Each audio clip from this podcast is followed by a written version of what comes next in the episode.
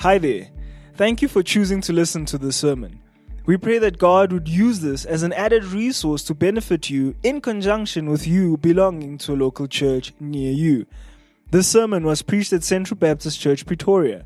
130 years of believers loving God, caring for one another, and impacting the world. Well, good morning, everybody. Uh, thank you for letting me be uh, with you today.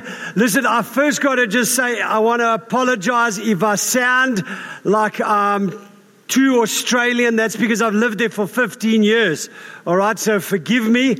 Um, but, uh, you know, I've been there a long time, so I've learned a little bit of their lingo. So please forgive me. Uh, for those that don't know, I'm, uh, I was born in uh, Johannesburg, so I come from the south of Johannesburg, where the men are men and the women are also men. Um, that's where we come from. And, uh, uh, but my wife comes from this church. My, my wife was born here and she grew up here and, and everything. And uh, believe it or not, my wife knows more about the Bible than I do. And I'm the pastor of the church. Okay? And uh, it's all testimony to the fact that she's got uh, she's uh, got beautiful parents who brought her up in the Lord.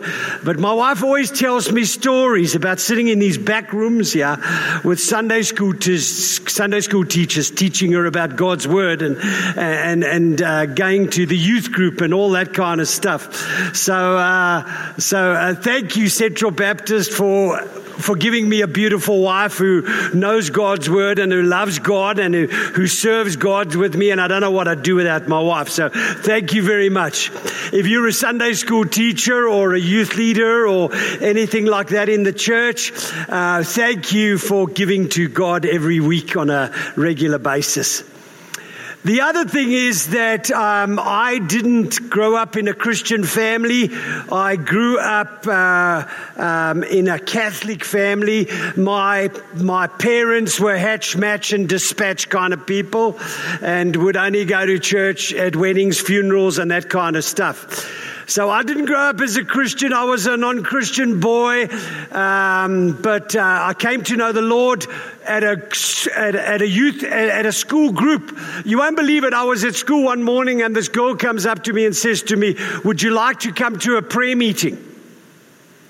I said, What the heck's a prayer meeting? So she took me to this prayer meeting, and then I found out about Jesus.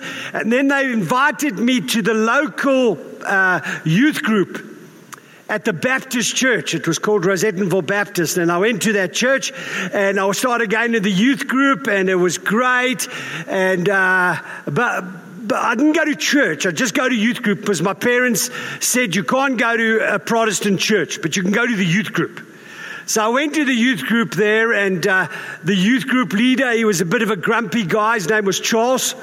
And. Uh, and uh, he, he, he kind of looked at me as like, geez, this is a kid that I can work on and help, you know.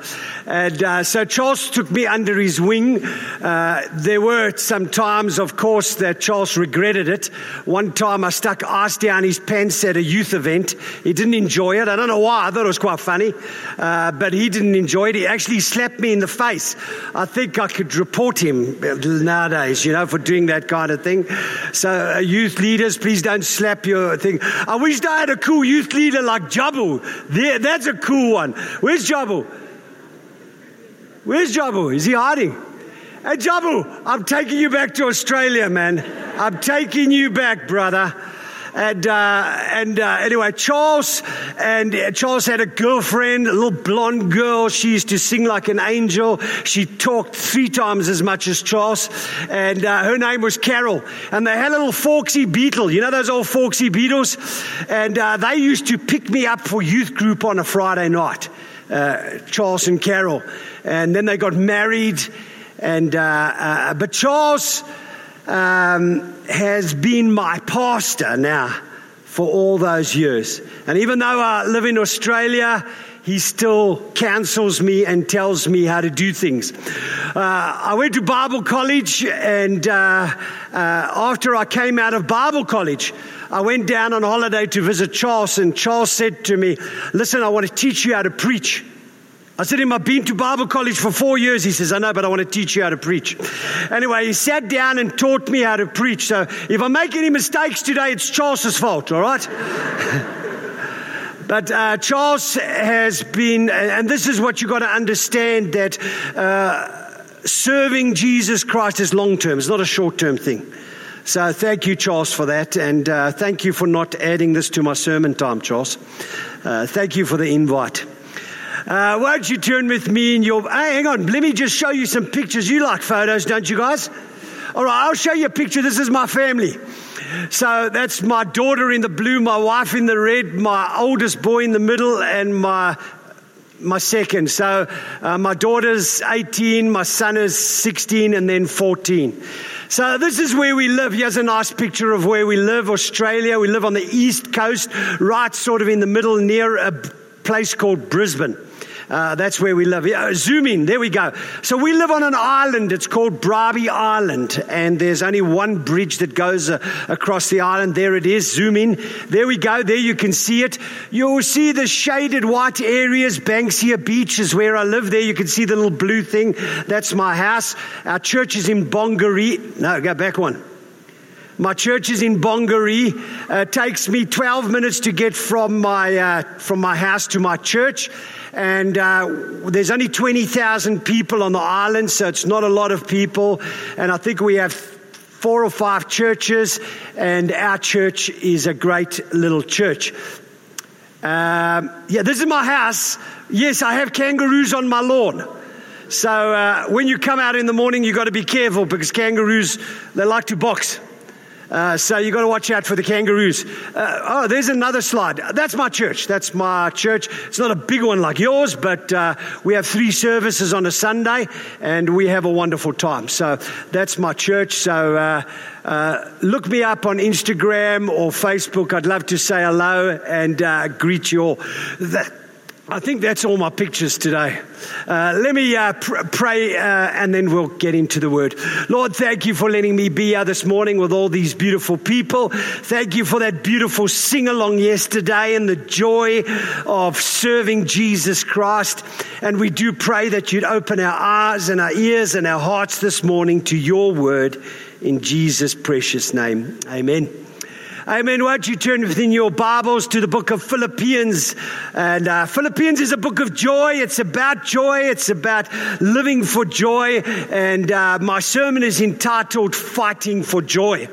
Uh, I told uh, Pastor Charles about this about a month ago. I think I said, hey, I think Philippians is going to be a good passage for us. So uh, let's hope it's a good passage. Philippians chapter 2. And. Um, We'll read it. But before I read it, uh, let me tell you there was an advert on the TV in Australia. And it said this it said, uh, We will fix your aircon and stop the fighting in your house for only $99. Now that advert got me going. $99. I wasn't really interested in the keeping my house cool. It was the advert said $99 to stop the fighting in your house. That's what got me going. Because if I paid 99 bucks to stop the fighting with my teenagers in the house, I'll be shouting hallelujah. I would pay that tomorrow. I got three teenagers who always think that they did the dishes the day before and that the other one needs to do it or mow the lawn. You know what I mean? Now, my kids are intelligent, all right? They go to a good school. But when I tell them, hey guys, can you do the dishes? They say to me, again? Yes. You just did the dishes before. You know what I mean? I mean, how dumb can you be? Do you think they're going to wash themselves? And so if I pay 99 bucks for to have peace in my home, I'm a happy man. I'll pay it tomorrow. You see, the truth about it is that we all want harmonious relationships, both in with our spouse, both with our kids and our family, harmonious relationships at work, harmonious relationships in the church.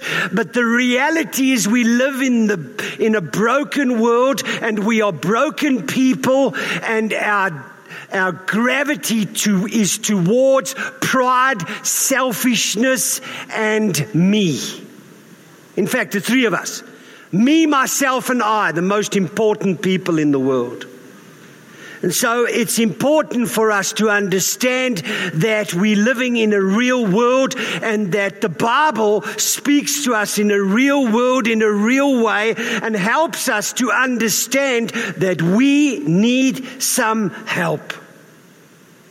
And so this passage before us tells us and is going to give us a little bit of a recipe how to do this. But there, let me tell you just a little bit about the church in Philippi. Paul went there. He led these people to Christ. Most of them were, were Gentiles. They, did, they, weren't, they didn't grow up in Sunday school. They didn't grow up reading Moses' laws. They didn't grow up reading the Old Testament. They didn't know much about God. And yet Paul loved them because they seemed to be a really good church. He, Paul says, you bring me joy. I mean, that's a good thing when a church brings you joy, isn't it? Not all the churches were bringing Paul joy, but this one was. But the church starts off like this. The first three converts was a, a sophisticated, wealthy businesswoman, a Roman military man, and a slave girl who'd been called into the occult. Now, isn't that a nice way to start a church with three crazy people like that? But isn't that the beauty of the church? Is that we made up of people who are unique, special, different. We speak different languages. We come from different parents, different upbringings, and God does something amazingly beautiful with the church of Jesus Christ. And so it's important for us to understand that. That, yeah, we have a church that's young, that's learning about God, and Paul is encouraging them and he's writing to them and he's saying to them, Keep on going, guys. I love the way you're serving each other. But there were some problems. There was some pride and there was some fighting within. In fact, in chapter 4, verses 2, there's two ladies who won't even speak to each other. Can you believe it? Two people in the church that won't speak to each other. Now, that might happen in South Africa, but it doesn't happen in Australia. I think. the reality is, it happens in every church. There's always conflict because we live in a sinful world. But Paul gives us a recipe this morning to be able to rid ourselves of that pride, of that selfishness, that which will destroy the church. So, Let's read from Philippians chapter 2 and let's find out the recipe that Paul wants to give us. Philippians chapter 2, verses 1, it says this So, therefore, if there is any encouragement in Christ, any comfort from love, any participation in the Spirit, any affection and sympathy, complete my joy by being of the same mind, having the same love being in full accord and of one mind, do nothing from selfish ambition or conceit, but in humility count others more significant than yourselves. Let each of you look not only to his own interests, but the interests of others. Have this in mind amongst yourselves, which is yours in Christ Jesus who, though he was in the form of God, did not count equality with God a thing to be grasped, but he emptied himself by taking the form of a servant being born in the likeness of men and, and being found in human form, he humbled himself by becoming obedient to the point of death, even to death on the cross. And therefore, God has highly exalted him and bestowed on him the name that is above every name, so that the name of Jesus every knee should bow in heaven and on earth and under the earth, and every tongue confess that Jesus Christ is Lord to the glory of God the Father. Just up to there. Now, let me just give you a little bit of context so that you understand what's happening here. Uh, right in the beginning, in verse 1, he says this one word, therefore. So, in some other translations, the therefore points us to a fact that he said something before that we need to take note of in, other, in order to understand this passage. Well, what was that therefore? Well, that therefore was in verse chapter 1, verse 27, which says, Whatever happens, conduct yourselves in a manner worthy of the gospel of Christ. And so, what Paul is saying here, he's saying, guys, I want you to live honorable, good lives of integrity and glory to God. Good, Paul. Thank you for telling me that. Now, why is Paul saying that? Well, number one is that he understands the principle that when we walk with lives that are glorious to God, we experience joy. The times that I've been unhappiest in my life was the times that I fell into sin. The times that I strayed from my Lord and my King. And so Paul's saying to them, if you want joyous lives, you need to live lives that bring honor to God. Now, I don't know about you, but I grew up playing soccer, all right? And I love soccer. In fact, I still play soccer. I know it doesn't look like it, uh, but as my wife says to me, I was made for comfort, not speed. but I love soccer. But have you ever played soccer without a ref? It's not nice. You got to have somebody who's a ref to help you with the rules. When the rules, when the when it's refed right, you enjoy the game more. The same in life. When we follow and obey Christ Jesus and the rules that He's given us in His Word, we will have joy. Paul says, if you want joy, you've got to live lives worthy of Christ. The other thing is that you and I all know that sin is the one thing that robs us of joy. So when we sin, what do we do? We hurt each other and we hurt ourselves. We get filled with guilt. We get filled with, you know what I mean? I was speaking to a guy the other day who's at my church and he's got a problem with drinking. I said to him, hey, buddy, you got to come back to church. He said, I can't, Ray. I just feel too guilty. I said to him, mate, come and let God deal with that and turn away. But that's what sin does. It robs us of our joy. And Paul is saying to them, to the Philippian church, don't let your selfishness, your pride, and your conflicts with each other rob yourselves of joy and everybody else in the church. Don't let your conflict in your marriage rob you of the joy of marriage, the beauty of marriage, and everything. That's what he says. He wants us to understand that. So, this morning, what I want to do is just give you three simple things to hang this on as we look through these verses. Verse 5, he's going to give us an appeal. He's going to tell us something that's important. Then he's going to show us an example to follow. And then we'll look at the outcome of what he's shown us. Here we go a strong appeal. Verse 5, he says this Have this mind among yourselves, which is in Christ Jesus. Have this mindset. Have this attitude, some versions say. Have this attitude which was in Christ Jesus. What's the attitude? Simple.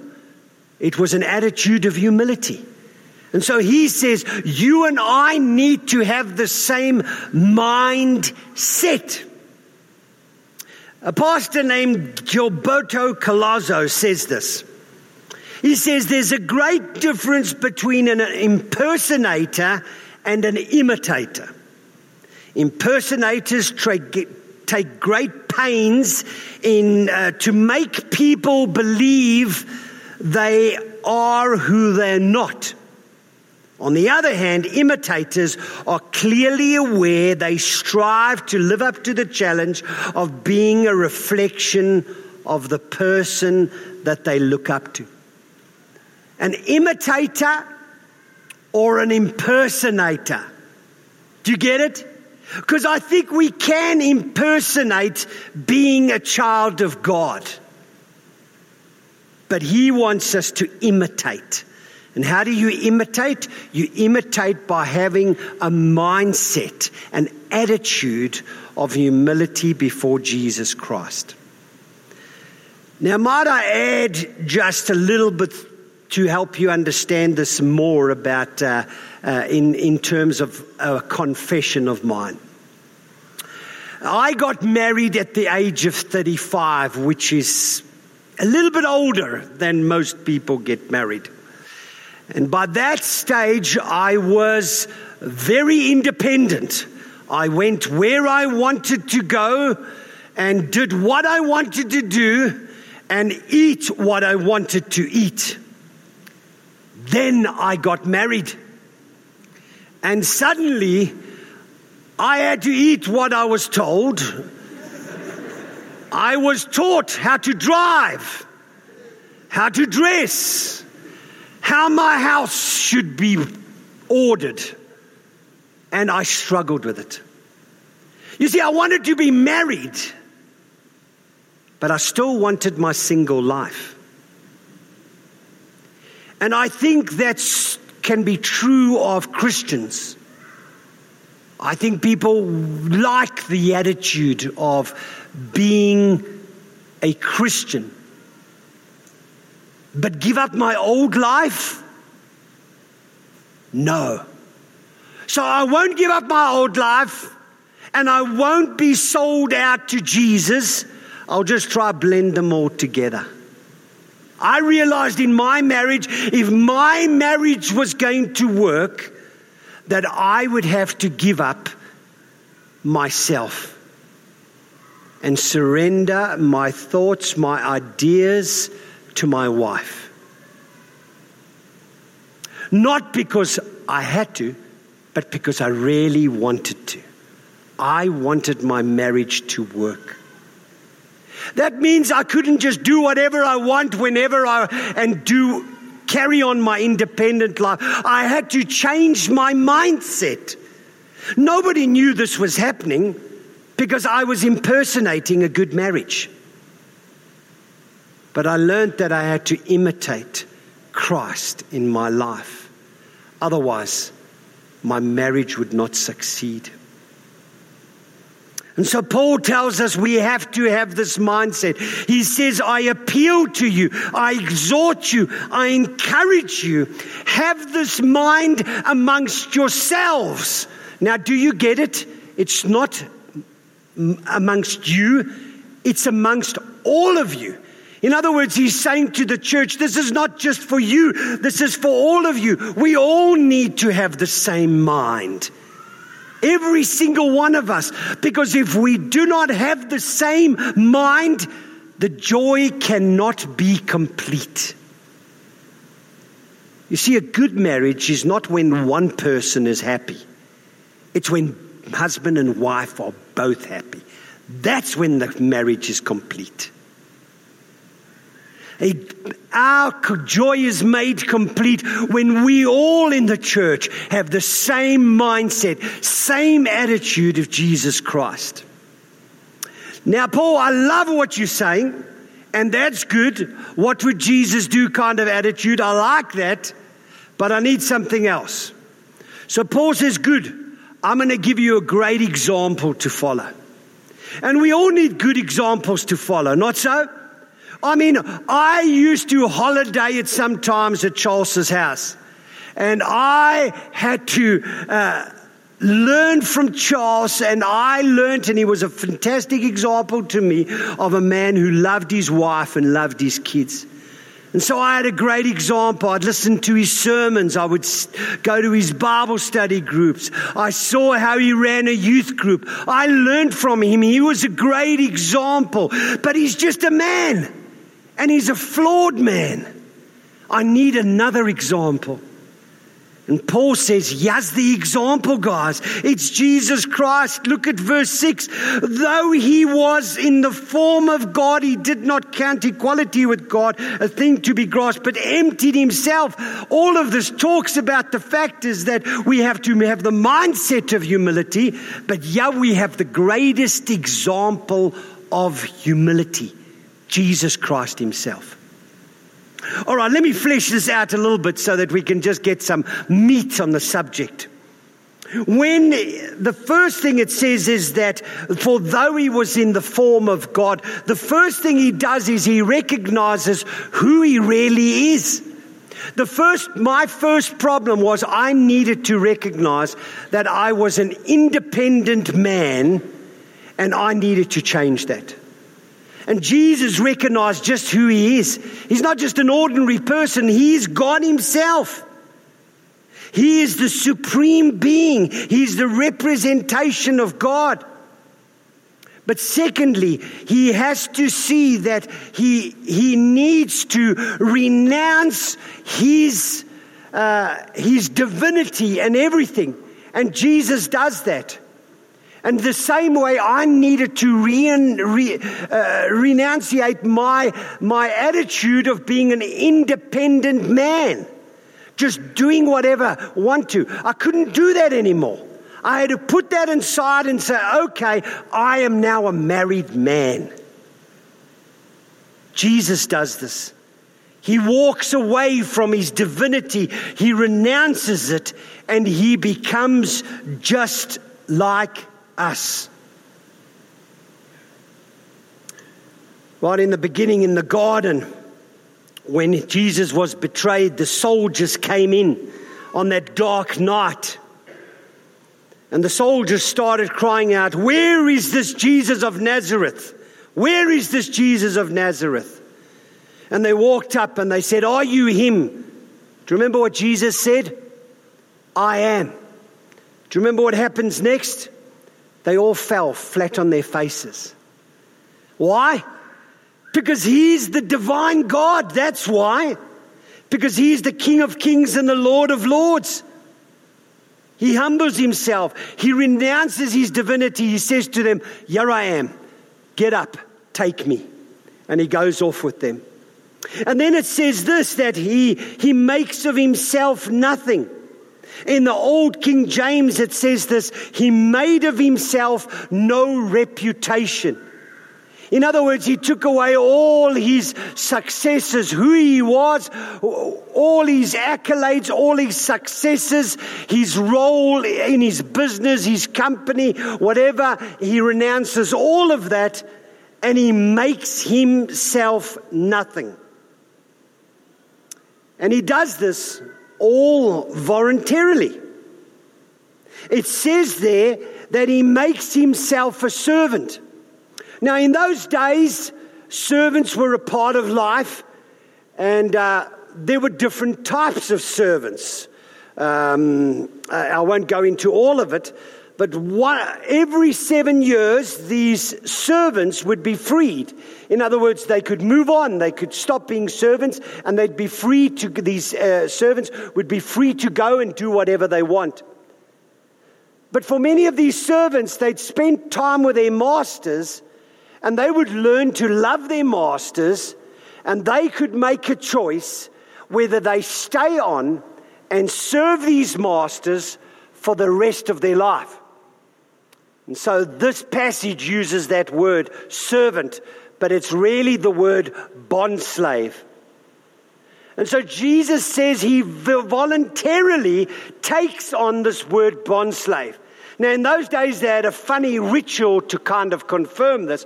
What they would do is they would take the slave and they would stick his head up against a tree and take a nail and hit it through his ear into the tree. And everybody would know that that person has aligned themselves to this family for the rest of their lives. Okay? Now, this makes it more powerful because Jesus is saying, I'm not just going to come and serve your house and clean it. I'm going to be your servant for the rest of the time, forever and ever. Amen. Jesus is saying that he's not just making himself humble just for 10 minutes, but he's humbling himself on a permanent basis to us, to undeserving people. Do you see the power of that? Jesus humbles himself. He voluntarily comes and does this. He willingly takes up the servitude to you and I. It also says that he takes on human form. Now, for you and I, we understand the language that Jesus became a human for you and I, but I don't think we really understand what that means. So, uh, when I was in missions, I had an experience. I went and visited a missionary family in the Comoro Islands. Do you know where the Comoro Islands are? Well, anyway, they're just off Africa. There's four little islands. One of them, I think, is French, and the other three are 99.9999% Muslim. Anyway, so I went there to visit the island and to encourage some of our workers that were there. And now, sometimes missionaries, when they go to another place, they don't live amongst the locals. I'm not judging them, but sometimes they don't. They live in nice houses away from the locals. Anyway, I decided that I would go and live with some of the locals. I regretted it. We went to this house, no electricity and everything, and they gave me a couch to sleep on. Now, it was a two seater, and I'm kind of like a three seater couch man, you know what I mean? So I had to sleep on this couch. It was 38 degrees with 100% humidity, and no aircon and no fan, no electricity. I quickly regretted my decision. There were 1,140,000 mosquitoes in that room. I counted them.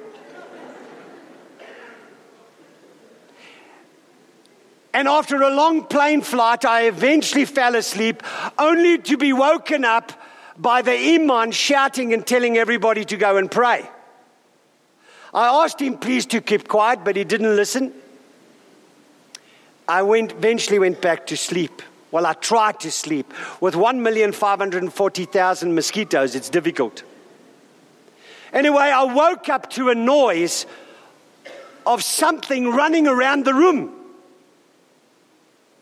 And so I got up and I put the candle on, only to notice that inside my room, there were over 30 rats running around on the walls. Okay? Let me put it this way I loved getting home.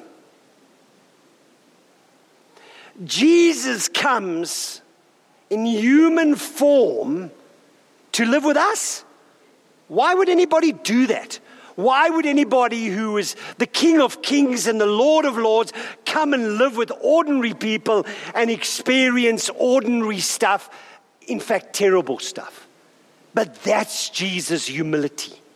That's the humility of the God that we serve, that He's prepared to become a human. And not only that, not only he, does He become a human, but He succumbs to the death of the people that he came to serve. They kill him, they take his life. And so, yeah, we have, church, the most beautiful example of somebody showing us the humility that you and I should have in our minds. He, he renounced his divinity, his place amongst the things. He got humiliated. He was spat upon. He was cursed. He became a bondslave. And he did this all to death, and he did it for all, for you and I, and for the glory of his Father. That's the example that Jesus Christ gives us. But Look at the outcome. Verse 9. Look at the outcome. Therefore, God has highly exalted him and bestowed on him the name that is above every name, so that at the name of Jesus, every knee should bow tongue and confess that Jesus Christ is the Lord, that He is Christ the Lord. And so that's the outcome. The outcome, church, is that uh, sometimes tough times is short term and humbling ourselves is, is short term. But the advantage long term is that not only will Christ be glorified in our unity as a church, in our unity as couples, in our unity as friends, but we will bring glory to others, and the light of Christ will be shown through the community by our humility to Jesus Christ. Now, let me flesh this out just a little bit for you before I put you all to sleep. Here we go. The first thing it says is this that he was highly exalted. That doesn't mean third place, second place. It means first place, highly exalted, right at the top, first prize. God was going to make him highly exalted above everything, above every other name that has ever existed. He is going to receive this crown of glory that he's going to receive the name. Now, you and I don't understand this language because we're not Jewish, but Jewish people would understand this much more than you and I. If somebody was exalted to this place, it meant that they were a king. And so, this is his coronation. That the example that he set before us in humility results in the coronation of a king and his name would be glorified. In Genesis chapter 12, verses 2, the Tower of Babel is being built. And why are they building this tower? Well, they say, because we want to make a name for ourselves.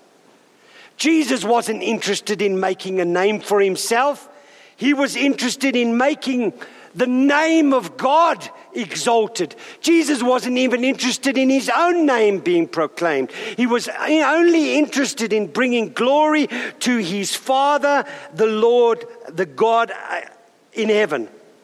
And he says, I will make his name great. God says to Abraham, I will make your name great and I will make you great. And Abraham is just an example to us, a shadow of the true Jesus Christ, the true Savior who comes, whose name will be great. The Jewish people must have been sitting listening to this saying, He's talking about God. He's talking about God. Look again, not only is his coronation just for the Jewish people, but it's for the whole world. People from everywhere all around the world, from Earth's wide bounds, oceans to furthest coast, streamed through gates of pearl, the countless hosts, the psalmists tell us. At the name of Jesus, every knee will bow, everybody, not just those, not just Jewish people, but everybody will do what? They will bow the knee. Now, Jewish people knew this. You only bow the knee to who? To God. So many stories in the Old Testament where they said, I will not bow to anybody but to God. So when they say that every name will bow at the name of Jesus, what's he saying? That Jesus is God Himself. They would have understood that.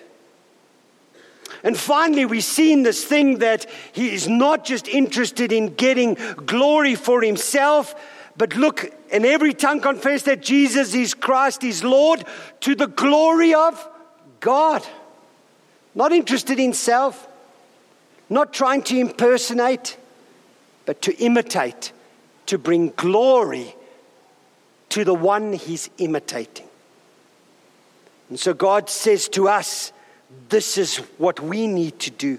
We need to see the example of Jesus Christ and see the outcome for you and I. And Jesus is filling this thing that says that we must serve Him and humble ourselves and have this mindset of humility, and we will bring glory to God. Aren't those verses beautiful? I mean, I love them about as such an example for you and I that no matter what we're going through, the conflicts, the problems, the challenges, that yeah, we have an example to follow. And the example to follow will re- help us understand that we will bring glory not to ourselves, but to God the Father. Let me end and say this. The Apostle Paul wants them to understand that this is going to bring them joy. But it's also going to rid the church of that which could destroy the church pride, selfishness, arguing, conflict, all those kind of things. Do you know how long it takes to build a house? Over a year. Do you know how long it takes to break down a house? One day. One day.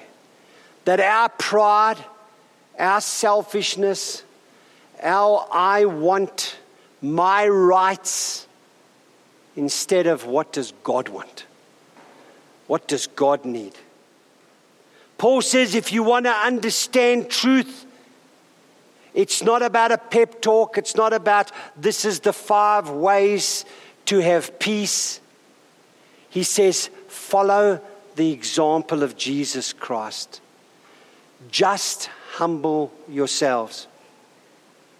So I've got a group of Australians. We're on our way to visit some other Australian missionaries in Malawi. And we're going to go to the game park. And I don't know if you know this, but in the Kruger Park, there's a couple of beautiful statues of two buck. Have you ever seen it? Two bucks, and they're locked in horns. And it's a statue of them. These two bucks were fighting, and their horns were locked. You know what happened? They both died. Because there's no winners in a war, is there? No winners in a war. Nobody wins.